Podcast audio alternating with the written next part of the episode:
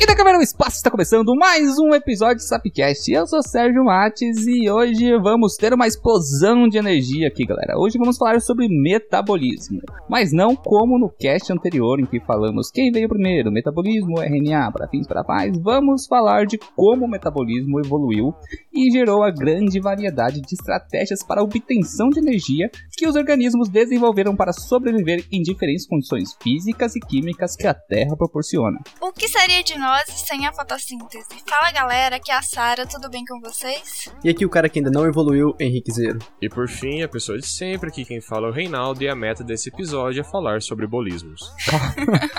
Explica essa aqui, ninguém pegou essa referência. Ué, mano, é metabolismo. Ah, Quem não.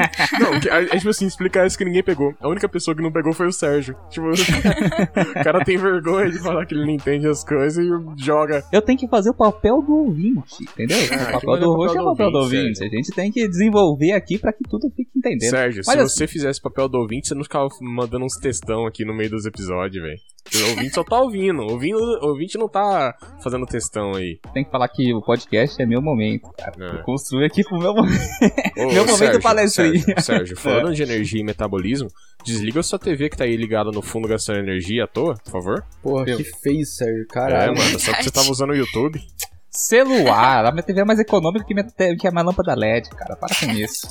Gente, seguinte, falar de energia, falar de televisão consumindo energia. A gente já passou por três episódios. Esse aqui é o terceiro da série. Se você não escutou ainda o primeiro e o segundo episódio da série de evolução, em que a gente fala tanto do surgimento da vida quanto quem veio primeiro, RNA e metabolismo, vale muito a pena escutar esses episódios antes de começar esse. Mas se você já sabe tudo também, vamos cair pra frente, gente. Mas antes de queimar a pauta, vamos aos recadinhos e a gente já volta.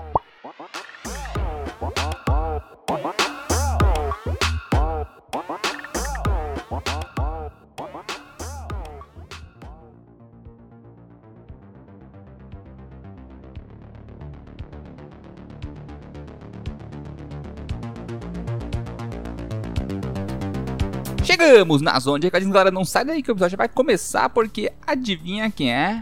Adivinha quem tá falando? Joel! O Tiririca! Quem dera o Tiririca tivesse aqui dando recadinhos, mas não é ele, então vamos recadinhos básicos, galera. Se liga, não se esqueçam de seguir a gente nas redes sociais. Por que, que é importante estar seguindo a gente no Facebook ou no Instagram? Porque toda vez que a gente lança um episódio novo, a gente divulga lá, então você sempre vai estar atento quando sair episódio novos. Olha que legal. Enfim, também tem muito post bacana e curiosidades na página, então nunca vai estar faltando conteúdo aí para você consumir durante os intervalos dos podcasts. Além das redes sociais, também quero lembrar vocês que temos nosso site www.sapciencia.com.br, que lá, além de acessar as redes sociais, você também tem acesso a todos os episódios e a loja do Sapciência, assim como seu canalzinho de apoiadores. Então, comprando qualquer produtinho na loja, ou melhor, se você quiser conhecer o sistema de apoiadores, lá nós contamos todas as metas da página e do projeto e aonde queremos chegar, passo a passo. Lá tá tudo bem escrito, bonitinho e você pode estar nos apoiando a partir de 3 reais mensais, galera. É aquele cafezinho que você pode estar pagando pra mim, ou pro rei, ou pra qualquer um que tá participando dos episódios aqui na página, porque todo o apoio vai ser convertido e vai ajudar muito esse projeto a crescer, melhorar de qualidade e de frequência dos seus episódios, galera. Então lembrando, se você quiser e obviamente puder nos ajudar, acessa lá apoia.se barra Sapciência e lá vai ter acesso descrito tudo o que a gente planeja e todos os benefícios, óbvio, de quem apoia, galera. Enfim, chega de lenga-lenga e vamos ao que interessa.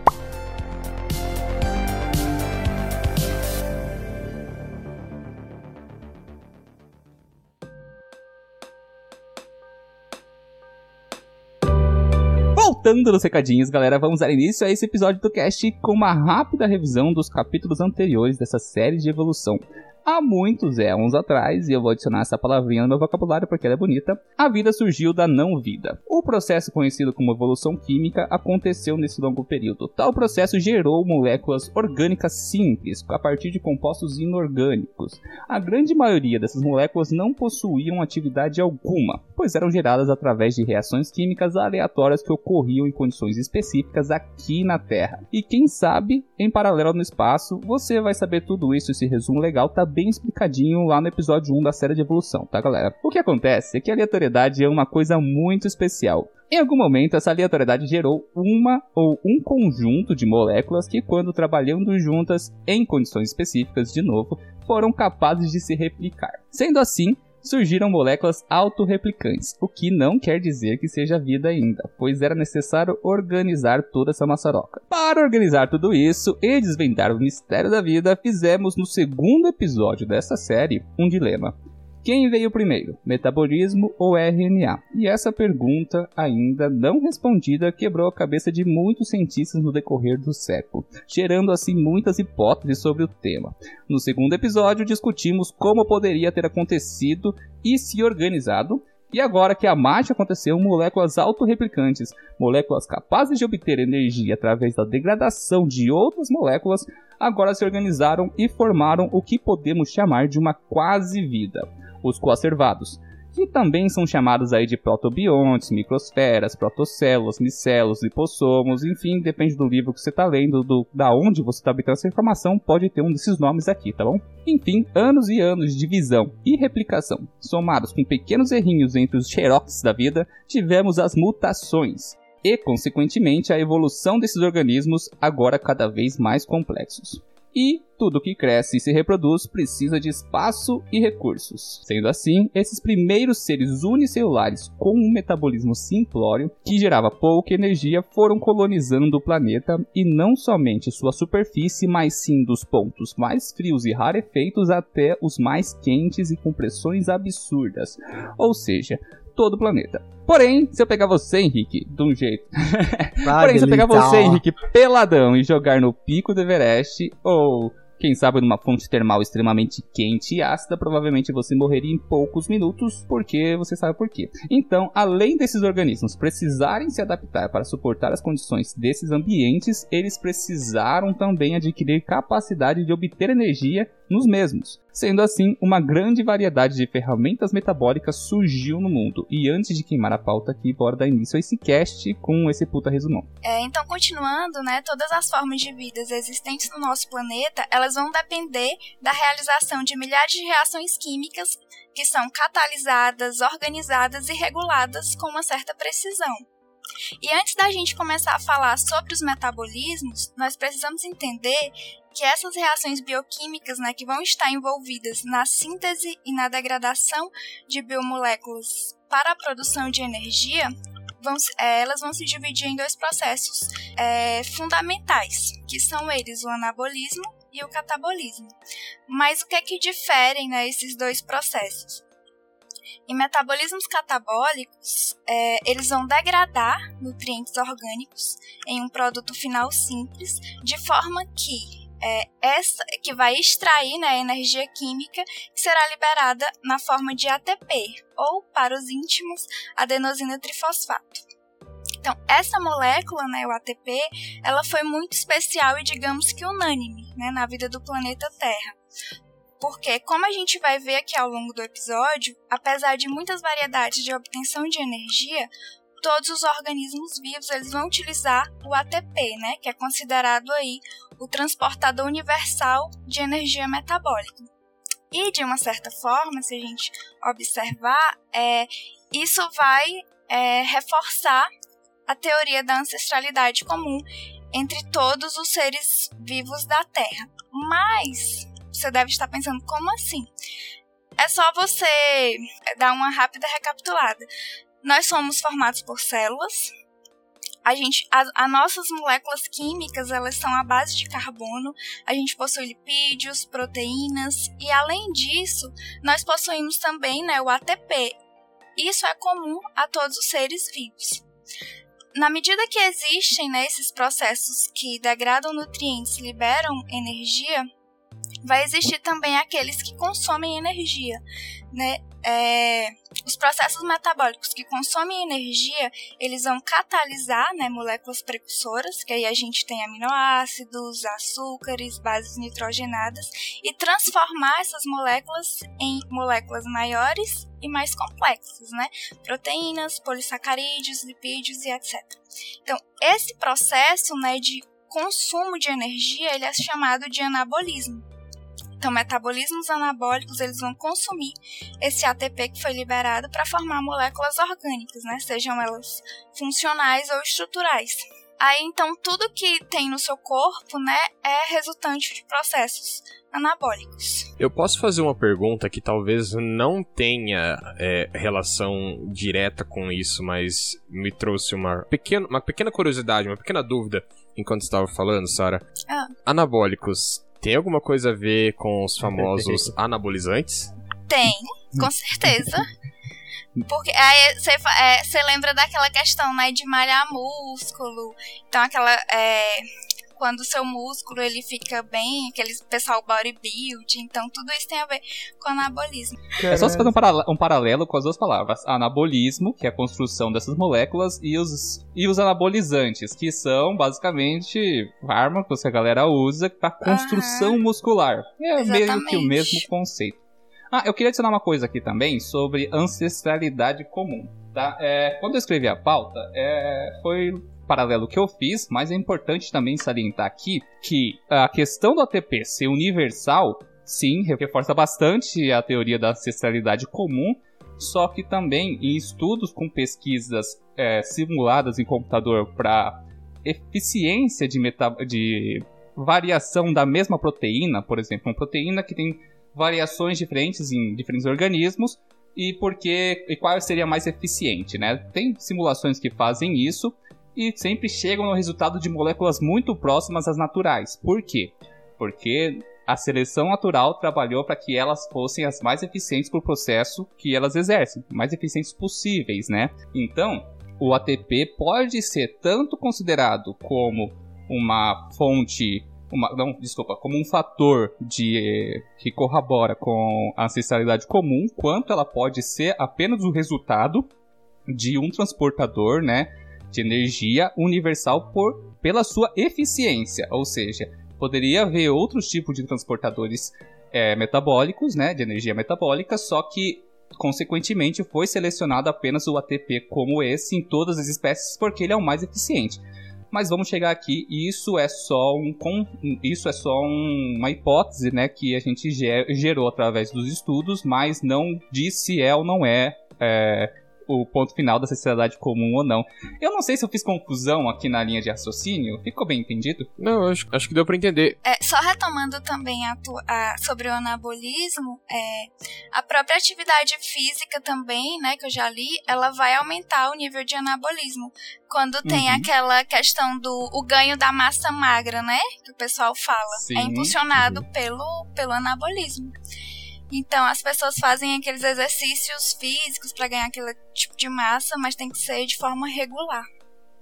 Sim, só sim. Pra... E, ô Sérgio, só para complementar isso que você comentou, das simulações e tudo mais, é que é sempre bom salientar que esse período que você falou, da seleção e etc., é muito tempo. Assim como a gente uhum. sempre brinca que no espaço tem muito espaço, e que mesmo em aglomerados de estrelas, aglomerados de poeira, em nebulosas, etc., o espaço que existe entre qualquer tipo de matéria, é, independente do tamanho delas, é um espaço muito grande. É algo que a gente pensa, tipo, ai, daqui até uma porta, por exemplo. Tipo, você que ouvinte que tá na sua casa, se imagina, ah, eu até a minha porta. Não, cara, é você até uma outra cidade, sabe? É um espaço uhum. absur absurdamente grande. e assim como a gente tá falando nessa, é, nessa questão é, nos casts de evolução, os espaços de tempo que decorrem aí entre todas essas revoluções biológicas que acontecem são extremamente grandes, são milhares, uhum. milhares de anos. Então é, é, bom, é sempre bom salientar isso, né? Pra não pensar que, tipo, ah, é, sei lá, ah, amanhã descobriram um bagulho, ah, amanhã começou o metabolismo lá, ó, a galera, uhul! Sabe? Não, é, melhor, a melhor coisa lento, é, é, muito lento. A melhor coisa de quem não tem essa concepção mais ampla sobre evolução acha que evolução na eu já vi, cara, não tô falando, tipo, na página a gente vê muito acontecer isso. A galera acha que evolução acontece com o Pokémon, né? Tipo, tem um bicho e o filhote dele vai ter uma estrutura nova, então ele evoluiu. E essa coisa é, é tão gra, é, gradiente, eu acho, como que é a palavra certa? É ela é tão devagar que você não consegue ver essa diferença entre uma Gradativo. geração ou outra. É gradativo, são milhares de gerações pra você ter uma diferença, né? Então, Exatamente. coloca aí o, o- esse fator tempo, né? E também, né, é importante, quando a gente fala de metabolismo, né, é, é importante entender que essas reações que são catalisadas dentro da nossa célula, elas ocorrem, né, de forma é, simultânea e são bem reguladas, né, de Sim, acordo sim. com necessidades específicas. Então, o metabolismo, ele é programado para ser equilibrado e econômico. Então, tudo está em perfeita é, harmonia aí no nosso corpo. Tem uma palavra-chave aqui que eu quero colocar, que eu esqueci de colocar a definição dela e talvez nem todo mundo que esteja escutando saiba a definição dessa palavra. Hum. E eu vou jogar pro nosso engenheiro de biotecnologia aí, Henrique. Você vai ter que responder essa. Fodeu. O que, que é quando você. uma reação catalisada? Qual que é a diferença de uma reação catalisada e não catalisada? Ah, catalisada é que ela tem um meio de acontecer mais rápida.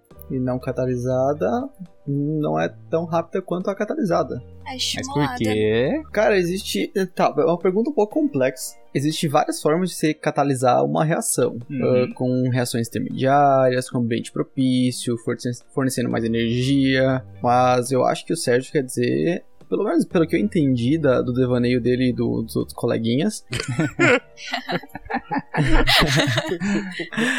é, é que a gente diminui a energia de ativação da reação e deixa ela mais fácil de acontecer, porque em vez de ela precisar de, sei lá, 10 joules, ela precisa de um só. Esse é um exemplo bem simples e bem, bem, bem, bem, bem, bem resumido.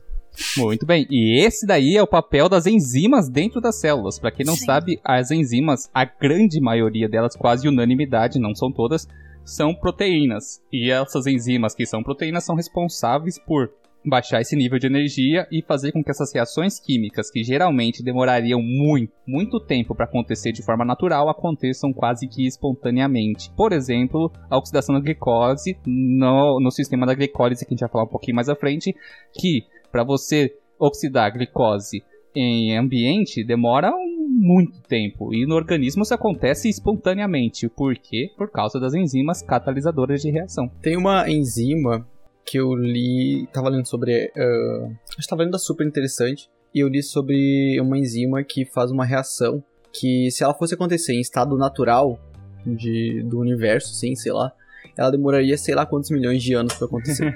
e ela acontece em milésimos de segundos por causa da enzima. Sim, isso é muito Então, mágico, cara. Isso é Pô, muito mágico. enzimas são a magia do universo. A vida só existe por causa das enzimas. Olha que loucura.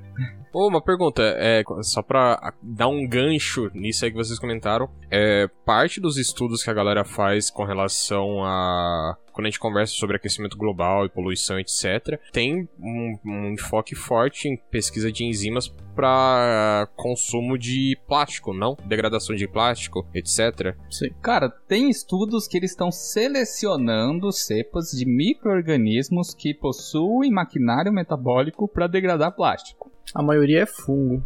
É fungo, né? Micro-organismos, né? Mas assim, o, o que acontece? Não é que eles estão fabricando, eles estão selecionando. Seleção artificial Ah, não, é, e é, é uma coisa muito nova ainda. Não existe, tipo, um, um organismo que você vai liberar no meio ambiente e consumir o plástico de forma super rápida e eficiente ainda. Nem sabe se as consequências de um processo de biorremediação desse processo, né? Porque quando você insere um organismo é, de forma, digamos assim, em excesso em um ambiente, você não sabe quais são ah, os efeitos que ele pode causar no ecossistema. Podcast? Então- de biohacking que a gente fez. Era biohacking o nome? Não era biohacking. Era biohack, Era biohacking o biohack, nome? exatamente. Mas é que a gente comentou até dos caras que queriam soltar os ratos lá, os, os mosquitos que transmitem malária, que tem os testes lá no, país africano que eu esqueci o nome. Cara, a, a diferença entre você soltar organismos eucariotos né, no ambiente e soltar micro-organismos no ambiente é, são dois. O, um é que os organismos pluricelulares, né, de forma sexuada que se reproduzem, é mais fácil de controlar. Microorganismo é um bichinho sem vergonha, o bicho ele é muito promíscuo e a forma que ele passa material genético para os seus paralelos, né, para todo mundo que tá em volta, não necessariamente da mesma espécie que ele, é muito fácil. Então a transferência de genes modificados é a consequência. Quando trabalha com micro-organismos para biorremediação, por exemplo, você tem que soltar no meio ambiente. Mas enfim, não é para esse cast esse, esse É, assunto. bom, só pra complementar, tem muitos micro-organismos que estão sendo estudados para Sim. a decomposição de petróleo e vazamento de. da. Ai, não é de. É biorremediação, mas quando vaza petróleo, onde é que, é, onde é que faz petróleo? Nossa. Refinarias? Petro... Não, Petroleiras. Plataformas, plataformas. Plataformas de Plataformas. petróleo. Plataformas de petróleo. Tem muito estudo em cima disso. Eu acho que a principal linha de estudo de biorremediação é essa atualmente. Não sei se é em plástico. Metabolismo. Antes da gente entrar na grande variedade de tipos de metabolismo que temos hoje, bora falar de como era a primeira forma de metabolismo que surgiu na Terra. Pensando na atmosfera da Terra na época, a gente sabe que não havia ah, O2 ou um oxigênio molecular livre. Todo o oxigênio existente na Terra estava preso em outras moléculas como ah, CO2, CO, carbonatos, etc, etc, etc. Então já podemos descartar a respiração, que é a nossa principal forma de obter energia, respiração que a gente faz todo dia, é essa mesmo, com metabolismo viável ah, naquela época, já que os primeiros organismos capazes e responsáveis por produzir O2 livre ah, por meio de ma maquinário metabólico só vieram a surgir um bilhão de anos depois. Então a gente tem um bilhão de anos antes do oxigênio estar liberado na Terra que existiam micro-organismos que não usavam O2 molecular. E na ausência de oxigênio molecular, O2, só nos resta metabolismos fermentativos. Sim, aquele fermentativo lá. Mas existem tantas formas de fermentação possíveis já naquela época que os cientistas apenas supõem como foi o primeiro modelo metabólico da Terra. O que pode ter acontecido lá nos primórdios é que ocorreu um possível metabolismo catabólico. Abre aspas. Metabolismo catabólico é aquele que degrada a molécula para obter energia, para uso próprio, a partir do princípio de quebra-ligações de uma molécula e utiliza essa energia liberada para, quebra, capturando aquela pequena carga elétrica liberada, conhecida como elétrons. Fecha aspas. Isso é basicamente o que foi comentado antes, só que resumido, e é um princípio primordial do metabolismo, que utiliza elétrons para fazer reações químicas acontecerem de maneira favorável no organismo. É basicamente uma forma de conduzir a energia, que são os elétrons, eles têm carga, que nosso corpo utiliza, a gente normalmente armazena energia em forma de ATP, mas isso não vem ao caso, pelo menos não agora. Logo, o primeiro metabolismo que surgiu provavelmente utilizava moléculas orgânicas simples, aquelas que eram geradas do processo que comentamos nos capítulos anteriores do cast, então vai lá ouvir os capítulos anteriores antes de ouvir, antes de terminar esse, ou termina esse e vai ouvir os anteriores depois, Uhum. quebrando essas moléculas e liberando CO2. E sim, o néctar da vida adulta, o álcool, C2H5OH. Isso lembra alguma coisa? Concluindo, o primeiro metabolismo provavelmente foi algo muito similar à fermentação alcoólica que a gente tem nos dias de hoje, em muitos organismos que fazemos ah, uso industrial e que servem principalmente para salvar nossa sanidade mental ou tirar qualquer resquício dela e ajuda na manutenção da vida dos cientistas e pós-graduandos. É, elefantes adoradores de amarula de todas as idades ficam tristes e felizes ouvindo isso. Sim. Olha, essa, essa história da Marula eu acho que a gente já contou em algum lugar, em algum cast ou live. Acho já que foi no cast contamos. sobre álcool. Acho que a gente já falou mais de uma vez do rolê da Marula, na real. O cast sobre álcool a gente gravou todo mundo bêbado. Fica aí, galera. Efeitos do álcool também pra você escutar um cast que a gente gravou bêbado. Não recomendo. Mas Cara, é um dos casts mais engraçados que vocês vão poder ouvir depois dos pauta livre. Sim. Ó, se liga. Tem uma coisa pra, pra a- adicionar aqui que é bem importante, tá? No cast anterior, eu falei que o primeiro metabolismo, entre aspas, foi o metabolismo autolitotrófico, que era o metabolismo em qual eles consumiam é, energia de compostos inorgânicos através da rocha e das fumarolas, que a gente comenta bastante no primeiro episódio. Ó, mas se aquele era o primeiro- primeiro metabolismo, por que, que o Henrique citou esse como primeiro metabolismo? Tem uma coisa muito importante que a gente tem que citar aqui: Hum. não vida e vida. Tem duas Hum. partes em que a gente tem que considerar a questão da evolução e do surgimento da vida. Por um bom tempo, apesar de que acontecesse as replicações moleculares e é um processo muito similar que a gente vê de evolução e de metabolismo, ainda não era vida, porque para ser considerado vida precisa de uma estrutura celular. Então a gente coloca tudo isso na linha do tempo para falar de que pode sim existir micro-organismos, já vida, digamos assim, no início da vida, que fizesse esses metabolismos autolitrotróficos, né, que a gente vai falar um pouquinho mais pra frente, mas o consenso mais aceito é que a partir de que a vida, de fato, foi considerado vida, a questão metabólica já estava complexa o suficiente para degradar é, compostos orgânicos e fazer essa fermentação. Mas vamos lá, gente, vamos dividir sobre vida não vida e vamos colocar um, aqui um ponto que não, há, não existe um consenso sobre isso. É só eu queria salientar isso aqui para não chegar na frente e falar ah, eu li num livro que era dessa forma, eu li em outro livro que era dessa forma. E realmente a gente lê o que aconteceu de formas diferentes em cronologias um pouco diferentes. Não é que tá errado em um lugar ou tá certo no outro. É que na verdade é um assunto tão debatível que existe várias posições em relação a ele e a gente não tem um consenso geral sobre isso. É que nem falar de vírus, tá, gente? Só queria deixar isso no ar. Olha, eu acho que vale a pena a gente lembrar também dos autotróficos, dos extremófilos, desculpa. Uhum. É, Porque a- aqui a gente tá considerando a maior parte dos micro-organismos, ou organismos do planeta. E. Mas tem uma minoria importante aí, né? O Sérgio, que é o defensor das minorias, que fazia um metabolismo diferenciado. Uma quimiossíntese, uma coisa meio doida, assim, fora do padrão comum de sociedade e que não pode ser, ser ignorado. É bem lembrado isso que o Rick falou, porque é mais provável de que os primeiros seres vivos fossem extremófilos para nossa situação atual. Por que para nossa situação atual? Porque a nossa composição do que a gente conhece como Terra hoje é muito diferente, muito diferente do que era naquele cenário. Composição química não, é igual, os mesmos elementos estão aqui, mas a organização deles era muito diferente. A atmosfera era diferente, a temperatura média do planeta era diferente, o nível de chuvas, era, uma, era vulcões em todo lado, então vamos falar um pouquinho de que, que os extremófilos pra gente hoje, na verdade, eram os organismos que viviam naquele ambiente seriam considerados mesófilos, já que eles estão na, na escala média do que seria o planeta, na questão geral, né? Hoje é extremófilo, mas enfim, é só queria também botar isso aí só pra adicionar o que o Henrique falou. Então, algumas literaturas até citam, né, reafirmando isso que o Sérgio falou, que provavelmente os primeiros é, seres vivos eles obtinham energia, é, utilizavam, né, processos é, da quimiossíntese, né? E, e tem até uma crítica em relação a essa hipótese da hipótese heterotrófica, né, da Terra primitiva, porque na época não existia a matéria orgânica disponível para sustentar, né, vamos dizer assim, aqueles seres que estavam ali em formação. Então era muito pouco é, a quantidade de, de matéria orgânica disponível. E aí surge essa teoria é, defendendo a ideia de que é, esses seres, esses, organismos, eles realizavam a quimiossíntese. Quimiossíntese é uma coisa muito doida, né? Tipo, você pegar composto inorgânico e transformar em algo útil pra você sobreviver. Exatamente. É meio doido de pensar, né? muito. E, e naquela época faz sentido, porque na época que a gente já discutiu nos episódios anteriores, a Terra primitiva ela era os compo é, possuía enxofre, né, moléculas orgânicas, composto. Ai, que saco. Me embananei toda aqui. Nitrogênio, enxofre, fósforo, oxigênio, hidrogênio, exatamente. carbono.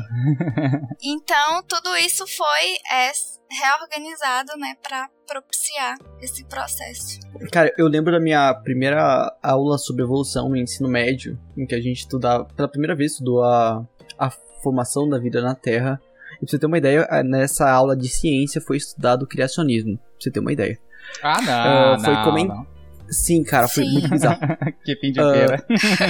que fim de... Exatamente. E ah, uma das teorias dadas, já falar um pouquinho mais de ciência, não de conto de fadas, é que os primeiros organismos degradavam enxofre. Eram quimio... Quimiotróficos e degradavam enxofre. Não, é quimiolitotrófico. Quimioli- Quimiotróficos, isso aí. e eles degradavam enxofre pra produzir energia própria, que era uma das teorias mais aceitas na época. Ah, porra, eu tô velho. Há 12 anos atrás. é, pensei que você ia falar do, das primeiras experiências com o professor Fábio, mas tudo bem. Não, foi muito antes do professor Fábio, pelo amor. O Fábio foi, um- foi, foi um trauma de um semestre, tá louco, cara. Dois, né? Porque eu repeti na matéria. Caralho, sério. É verdade, tu repetiu, né? Pô, que mancada. Ai, que burro, dá zero pra ele. Bom, Vocês falaram uma palavrinha aí muito bonitinha, agora há pouco, falada heterotróficos. Então, vamos continuar num querido mundo em que temos organismos com metabolismos heterotróficos, beleza? Vamos lá. Bom, então eles não conseguem mais produzir seu próprio alimento e eles precisam ir pra pista, igual o Henrique, pra arrumar comidinha. Então, eles Hell são yeah. organismos capazes de crescer e evoluir em um oceano primitivo recheado de compostos orgânicos, com, né, esses comprimentos da de uma atmosfera propícia. Não, não comprimentos de comprimentos, com comprimentos, sabe, tipo, De Ah, complementar. Comprimento. Não, é, comprimento, tipo, é, como que fala? Quando você tem uma coisa que te propicia isso, que é a querida atmosfera da época, que era uma atmosfera propícia pra isso, certo? Pra dar. Complemento, então? Não, não é comprimento. É que, tipo assim, sabe quando você dá um presente pra uma pessoa e fala, ah, com cumprimentos de tal pessoa? Ah, nossa, Ah, tem uma linguajar É cool. Ah, é complemento de, de, de complementar. É que não é. É que tem um meme que é, tipo, um cara, ele tá, tipo, ele chega lá ele- com os cumprimentos de tal, que é um cara da máfia, ele vai lá, mata o cara. É um meme isso, nossa senhora, que errado. Mas enfim. Bom, o mundo, ele acaba ficando dessa forma por cerca de um bilhão de anos. Igual eu tinha comentado antes, o tempo é muito tempo. Então, cara, um bilhão de anos é. Pra você, jovem, que tem mais de 18 anos, você deve se alistar ao exército. Digo, pra você aí que tá na sua casa ouvindo esse podcast agora, cara, você mal consegue conceber 10 anos. Você tá ligado que a pandemia tá rolando aí há quase dois anos. Quase dois anos não, um ano e seis meses mais ou menos. Imagina, um bilhão Ô, de ô, anos. ô, Rei, Ah. a pandemia começou em setembro de 2019. 19. Não. Cara, você, 2019. você não pode con- é, confundir endemia com pandemia. Ó, é verdade.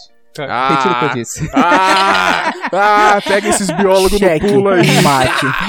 Inclusive, tem até um episódio sobre pandemias. É verdade, tem um episódio só sobre isso, né? É. Cara, o Sérgio gravou o episódio e cometeu essa gafe. né? Nossa. Ó, eu tenho, que, eu, tenho que, eu tenho que usar aqui a minha liberdade pra falar de que quando você tem que escrever várias pautas, você tem que liberar espaço no cérebro. Então, certas pastinhas você tem que arrastar pra lixeira. E daí você acaba esquecendo essa informação. Enfim, tá aí meu, meu, meu voto de liberdade sobre a necessidade de, de saber de tudo. Bom, depois desse tempão que o Sérgio passou aí se explicando, a gente vai voltar pra mais um outro tempão, que é esse tempão aí de um bilhão de anos. Porém, como esses organismos aí, eles não conheciam ABC, ABC, toda criança deve ler e escrever. Então, os únicos registros que a gente tem dele, pra entender melhor mas como, o que que aconteceu e como foi esse período, são provenientes de fósseis, porém, não são fósseis grandes, igual a gente tem, tipo Jurassic Park, porque a gente tá falando de micro-organismos, e infelizmente eles são muito escassos. Bom, voltando pro passado, a gente sabe que esse período acabou ocorrendo um processo de resfriamento do planeta, certo? Uhum. Lembrando aí, galera, o planeta já passou por, vários, por várias eras do gelo, a gente teve várias extinções, só deixando claro aqui, mas enfim. Muitos é uns. Essas mudanças elas acabam causando efeitos muito grandes na atmosfera e, de quebra, reduzem a produção de compostos orgânicos livres. Então, a gente chega num cenário que parece um pouquinho com a Revolução Industrial, mas é a Revolução Biológica. Um oceano cheio de vida heterotrófica, liberando muito CO2 e, agora, com uma competição muito acirrada por alimento. Esse cenário, então, ele acaba sendo perfeito para o surgimento do metabolismo mais importante e que seria responsável por mudar o mundo. Qual? A conquista da pólvora, digo, a fotossíntese. É, eu acho que tem um gap temporal um pouco gigantesco aí.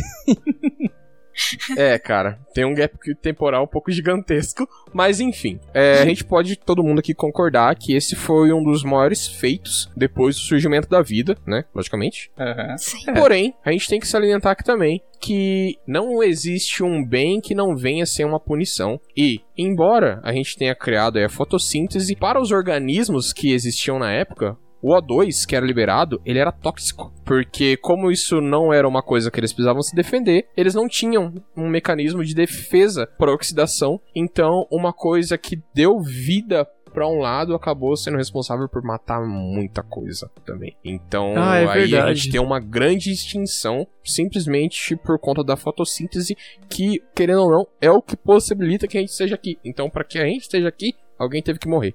Então é tipo, Exatamente. dois homens entram, um homem sai, sabe? E a gente foi o que saiu. Cara, isso foi. Sou muito estranho. Mas ó, só pra deixar claro, só pra finalizar, é que, bom, nesse caso, alguns homens nem entraram no ringue, por homens a gente tá falando de organismos, esses organismos tiveram que começar a se distanciar e buscar ambientes anaeróbicos pra não morrer, simplesmente porque eles não tinham como se defender. É tipo uma lesma fugindo de um sal. Hum, cara, Cara, você tá mal nas analogias hoje. Tô, né? Mas é porque o sal é tóxico. Ah, mano. o Henrique falou tudo agora. Mas assim, ô, ô Rei, é- é- essa é uma parada É. muito legal pra se pensar, porque é, hoje em dia a gente tem vários tipos de micro-organismos e vários testes que a gente faz, testes simples até que a gente faz pra ver qual é o tipo do micro-organismo que a gente tem ali isolado, quando a gente pega uma amostra ambiental, por exemplo. Uhum. É, no caso do oxigênio, é bom a gente explicar um pouquinho de por que, que o oxigênio é, é tóxico. E o fator dele ser tóxico é que nós, os evoluídos seres humanos, né, que fazemos respiração celular, a gente tem várias ferramentas metabólicas, ou seja, a gente tem enzimas específicas para capturar esses radicais. É, de- Spoiler, spoiler. Oxigênio causa câncer. Exatamente. Oxi- Oxigênio é um, é um veneno que mata muito devagar. Oxigênio causa tétano. É, é, não Indi- diretamente. indiretamente, é, mas causa. indiretamente. É, Mas, é assim, que se você for levar indiretamente, oxigênio causa, tipo, sei lá, morte por tubarão. Por... Não, tubarão não. Caraca, eu podia falar leão, Caralho. eu falei tubarão, velho. Tô horrível hoje, desculpa aí. Ó, é o seguinte, é, é só pra, só pra adicionar aqui, é que quando você tem o oxigênio livre, ele é altamente reativo, tá, pessoal? Então ele vai se ligar com qualquer coisa que queira abraçar ele. E quando esse oxigênio O2, né, oxigênio molecular, não oxigênio atômico, ele tá nessa composição, ele começa a reagir com moléculas que têm um ponto de energia muito alto e precisam se estabilizar. Certo. E ele faz ligações aleatórias às vezes.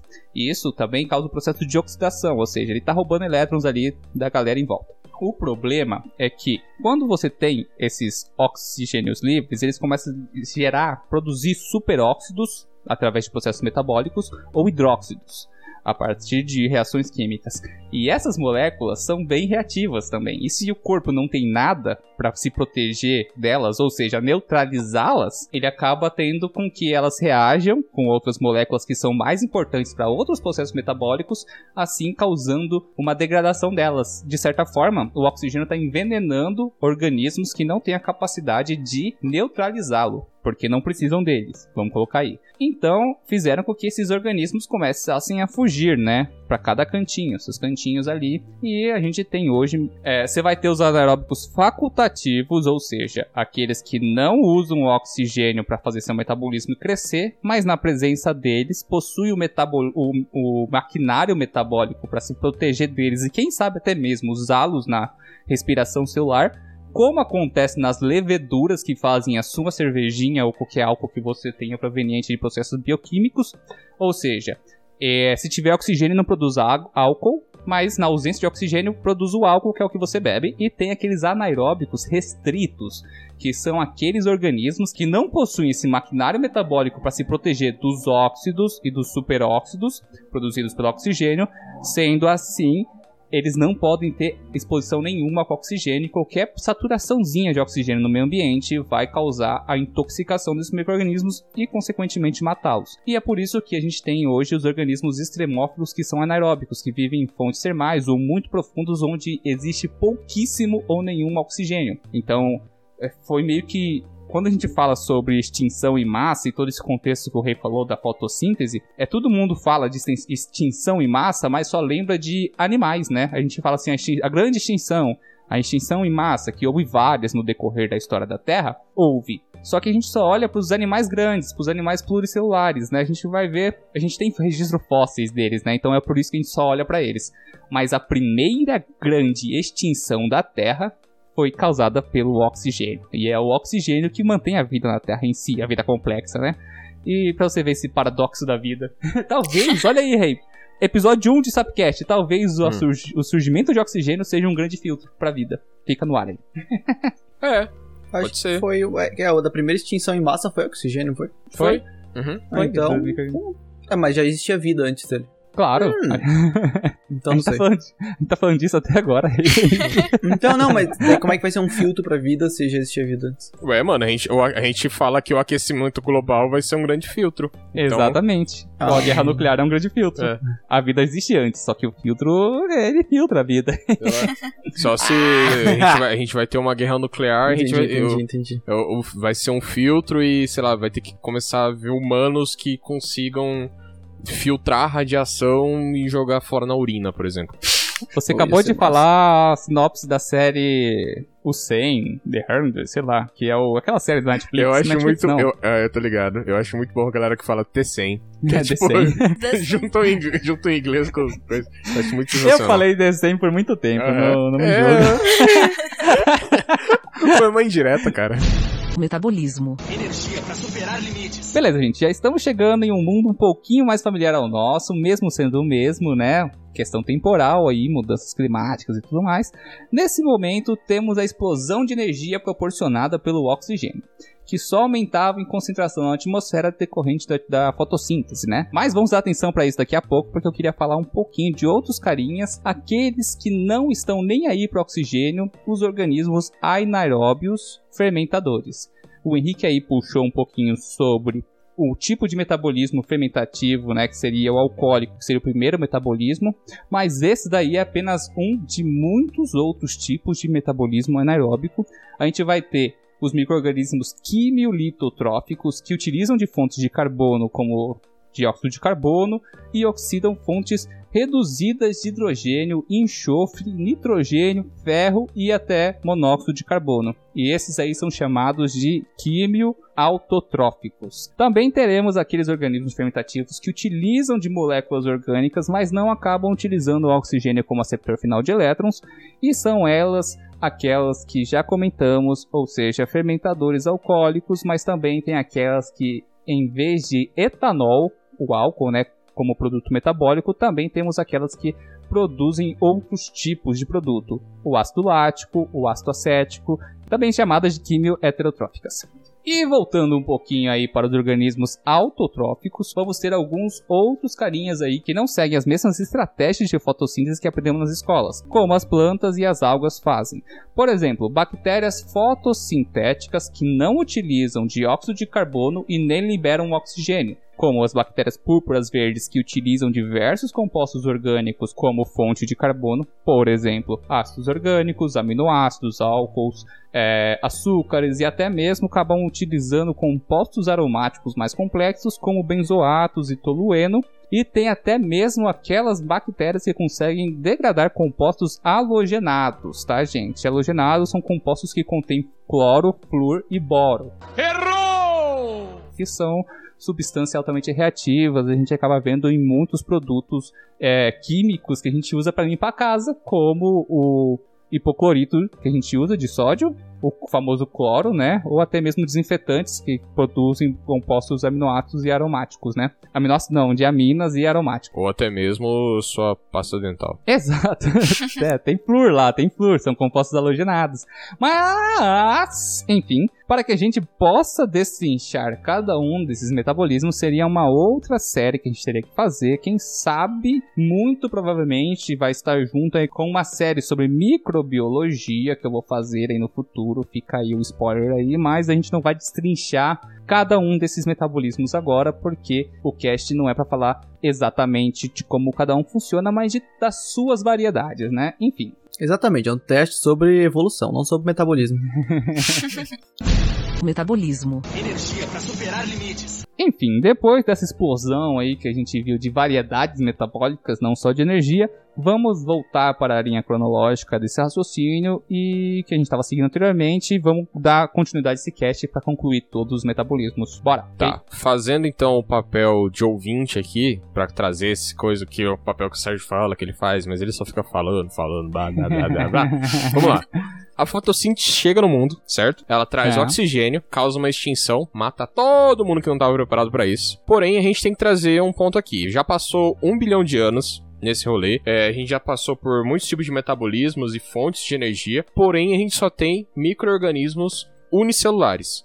E isso tem um motivo que, de certa forma, é relacionado com o oxigênio. até o momento, os metabolismos citados, eles são metabolismos que fornecem uma baixa quantidade de energia. Lembrando do ATP, que comentaram várias vezes aqui anteriormente, principalmente pela Sara e pelo Henrique, que é o pacotinho de energia universal da vida na Terra. Então, é, só pra gente ter uma noção, é, a fermentação alcoólica, ela resulta em apenas 2 ATPs, enquanto a oxidação completa da glicose, proporcionada pela presença do O2 molecular, gera 36 ATPs, que é exatamente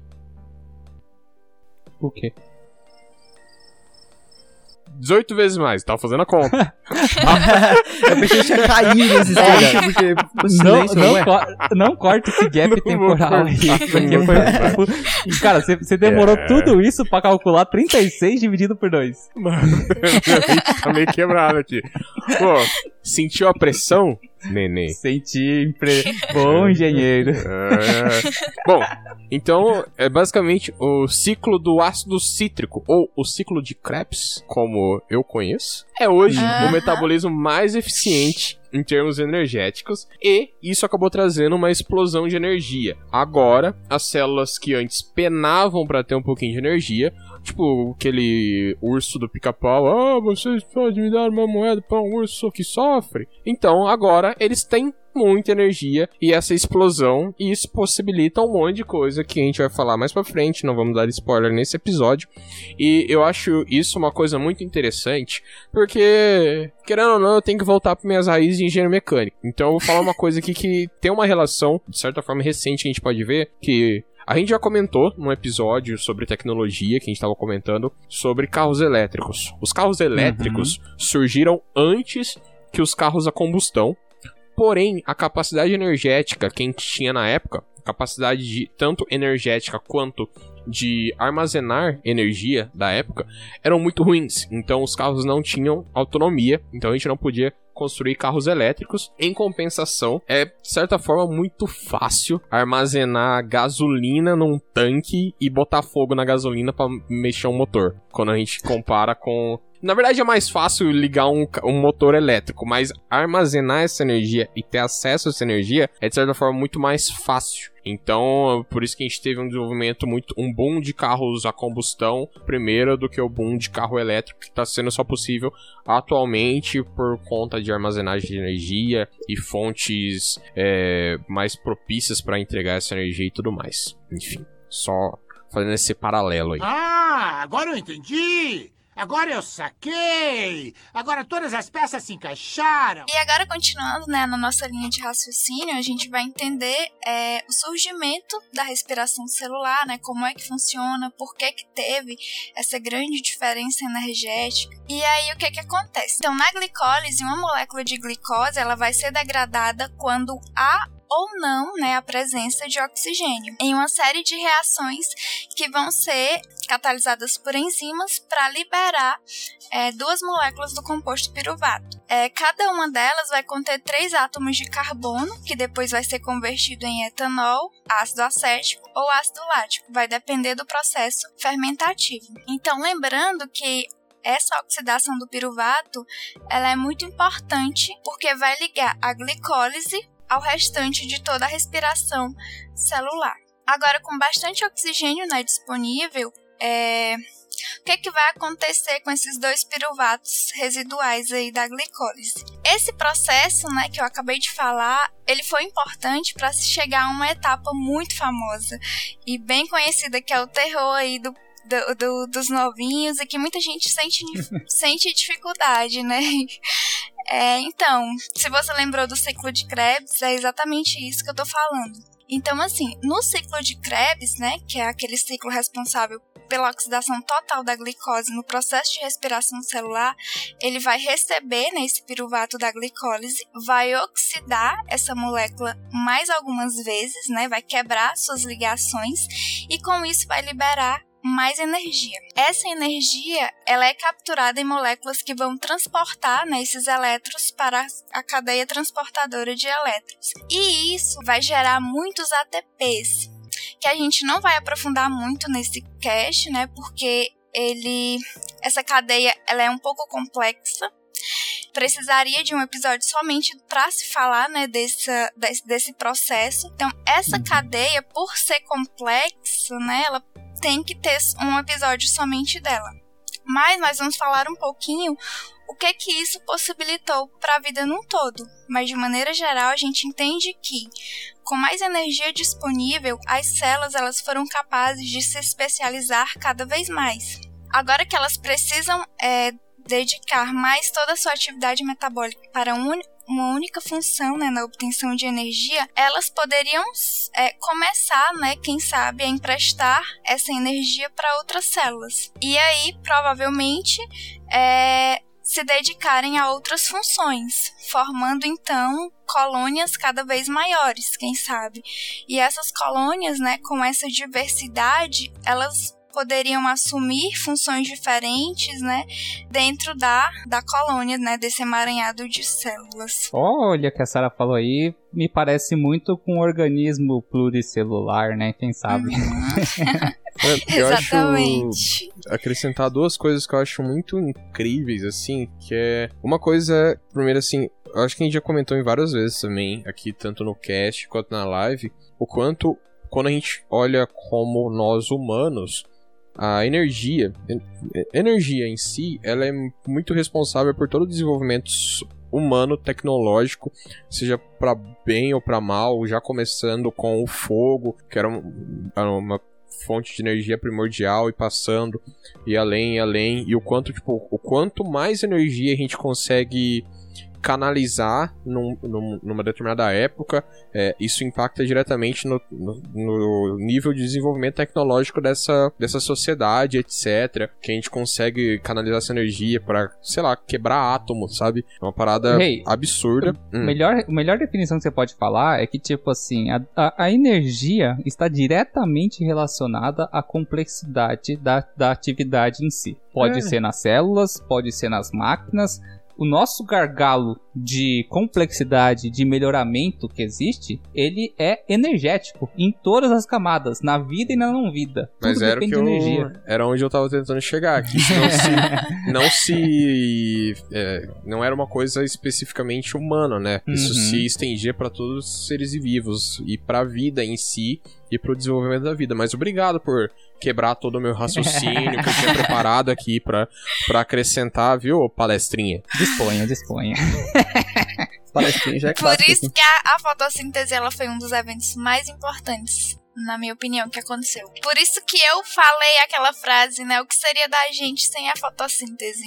E aí também eu lembrei de uma coisa que a gente não falou, não sei se vocês falaram, sobre as cianobactérias. Cianobactérias, né? Que elas também foram muito importantes como produtoras, né? De, de oxigênio na atmosfera. É que tem uma coisa que eu não botei nesse episódio de propósito, porque vai pro próximo episódio da surgimento dos eucariotos, pra gente dar um passinho mais à frente, mas em todo esse contexto metabólico, eu deixei de fora a teoria da endossimbiose. Endossimbiose. Ah, é. E é uma coisa maravilhosa, gente. Maravilhosa mesmo. Se vocês não têm Sim. noção o quanto a endossimbiose foi importante para a vida na Terra. E vou dar um spoilerzinho rápido, mas simbiose todo mundo sabe o que, que é, né? É basicamente quando um organismo trabalha com o outro e ambos proporcionam vantagens tanto para um quanto para o outro. É então eles faziam uma troca.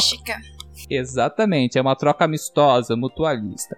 Agora, a endossimbiose é um- uma camada mais a fundo da simbiose, que é quando não apenas os organismos se ajudam, como um está vivendo dentro do outro. E daí, quando você faz isso na biologia celular, a gente vai ter uma nova estrutura que na verdade não é uma estrutura, é um organismo diferente.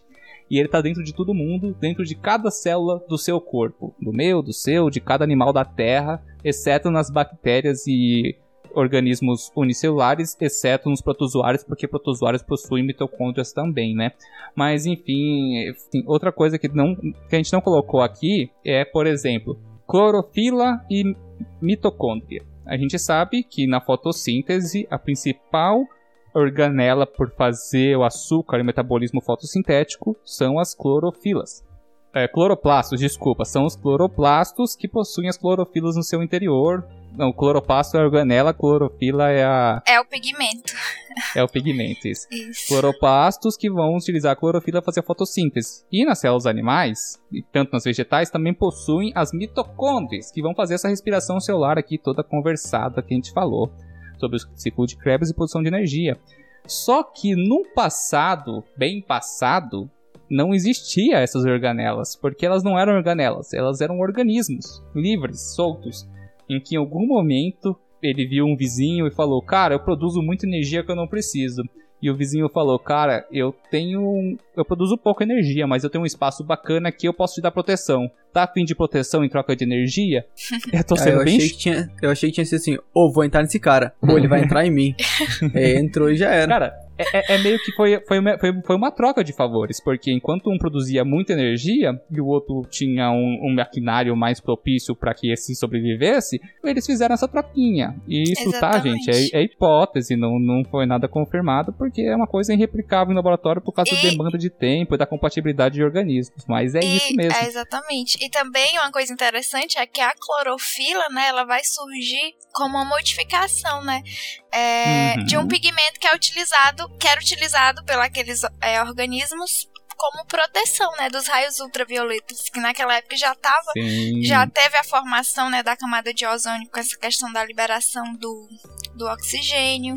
E aí teve as cianobactérias, né? Que também, como eu falei, elas é, foram importantes nesse processo, porque surgiu, é, teve um, um momento que elas começaram a combinar né, os dois sistemas. Elas captavam luz e aí, ao mesmo tempo que elas captavam, elas liberavam oxigênio e também o hidrogênio. Cara, uma coisa muito louca que a gente pode colocar aqui. Olha que legal, pessoal. Plantas fazem fotossíntese, correto? Uhum.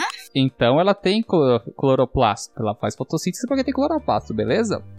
E nós não temos cloroplasto, mas nós temos mitocôndria e produzimos muita energia com as nossas mitocôndrias através da alimentação. Mas as plantas, não só Também as tem plantas, al- é, é isso aí que vai chegar. As algas Aham. também, né? Todos os, os eucariotos do- da linhagem das plantas ali, todos eles possuem tanto cloroplasto quanto a mitocôndria. Então, se você falar evolutivamente falando, as plantas são mais top do que nós, porque elas não precisam capenhar comida que nem a gente. Eu Elas- diria de que, energeticamente falando, elas são mais é. legais. A que gente nós. entrou nesse debate. Quando que você falou sobre polegares opostos? Foi no cast anterior, né? Que é. Exatamente. é, é, é, a gente ainda não. Tá... Enfim. Seria legal se a gente fizesse fotossíntese. Seria muito legal. Ah, tem uma galera que vai numas trip aí que fala que vão aprender a fazer Tem até um fotossíntese e tal. meme, né, que fala. Isso é Ó. real, tá ligado? Tipo, tem uns cultos aí que os caras ensinam a fazer fotossíntese. Caralho, maluco. Pô, eu quero, eu quero dizer uma coisa, que as plantas, vocês comentaram que elas têm cloroplastos, certo? Plastos. Isso. Aham. E as vacas comem as plantas dentro dos pastos. Caralho, mal de Baibangui. Meu Deus. Nossa, cara, nunca pensei nisso. Nunca. Eu não Isso sei é se foi bom genial. ou se foi ruim, tá ligado? Tipo, não, isso foi tá- genial, velho. Nossa, quem. Caralho. Como é que eu nunca pensei nisso? Viu? Ah, Mas assim, Aqui, não é ó, exclusivo um das episódio- plantas, tá, gente? Não é É exclusivo das episódio inteiro plantas. Existe, existe animais que possuem cloroplasto. Olha que loucura aí. Só que tem uma característica muito importante que a gente tem que salientar aqui, que esses animais, eles roubam cloroplasto. Eles não criam, não têm a capacidade de manter essa estrutura, essa organela dentro de suas células é, por muito tempo. Ou seja, eles não. Porque, por exemplo, a mitocôndria, vou fazer um paralelo aqui, a mitocôndria nos seres animais, dentro do núcleo da célula, exi existe genes específicos para manter aquela manutenção da mitocôndria também, assim ela possa existir em endossimbiose com aquela célula para sempre e nas gerações seguintes também. Animais que roubam cloroplasto, eles conseguem utilizar o cloroplasto para produzir açúcar e se alimentar, como a ovelha do mar, que é um bicho maravilhosamente lindo. Dá um Google ovelha do mar, que é o nome popular dela. Ela rouba o cloroplasto das algas que ela consome por forma normal, né? Come com a boca mesmo. Só que ela pega Hum, o cloroplasto nham, das células das plantas e joga para suas células. E naquele período que eles ainda estão ati- em atividade, eles produzem o açúcar e ela consome esse açúcar também. Depois, obviamente, o cloroplasto vai se degradar e por fim ela vai ter que obter mais cloroplasto da sua própria dieta de algas. Mas enfim, fica aí que Perfeito. cloroplasto não é unânime de plantas, mas também os animais não são o, o organismo ideal para que eles possam existir.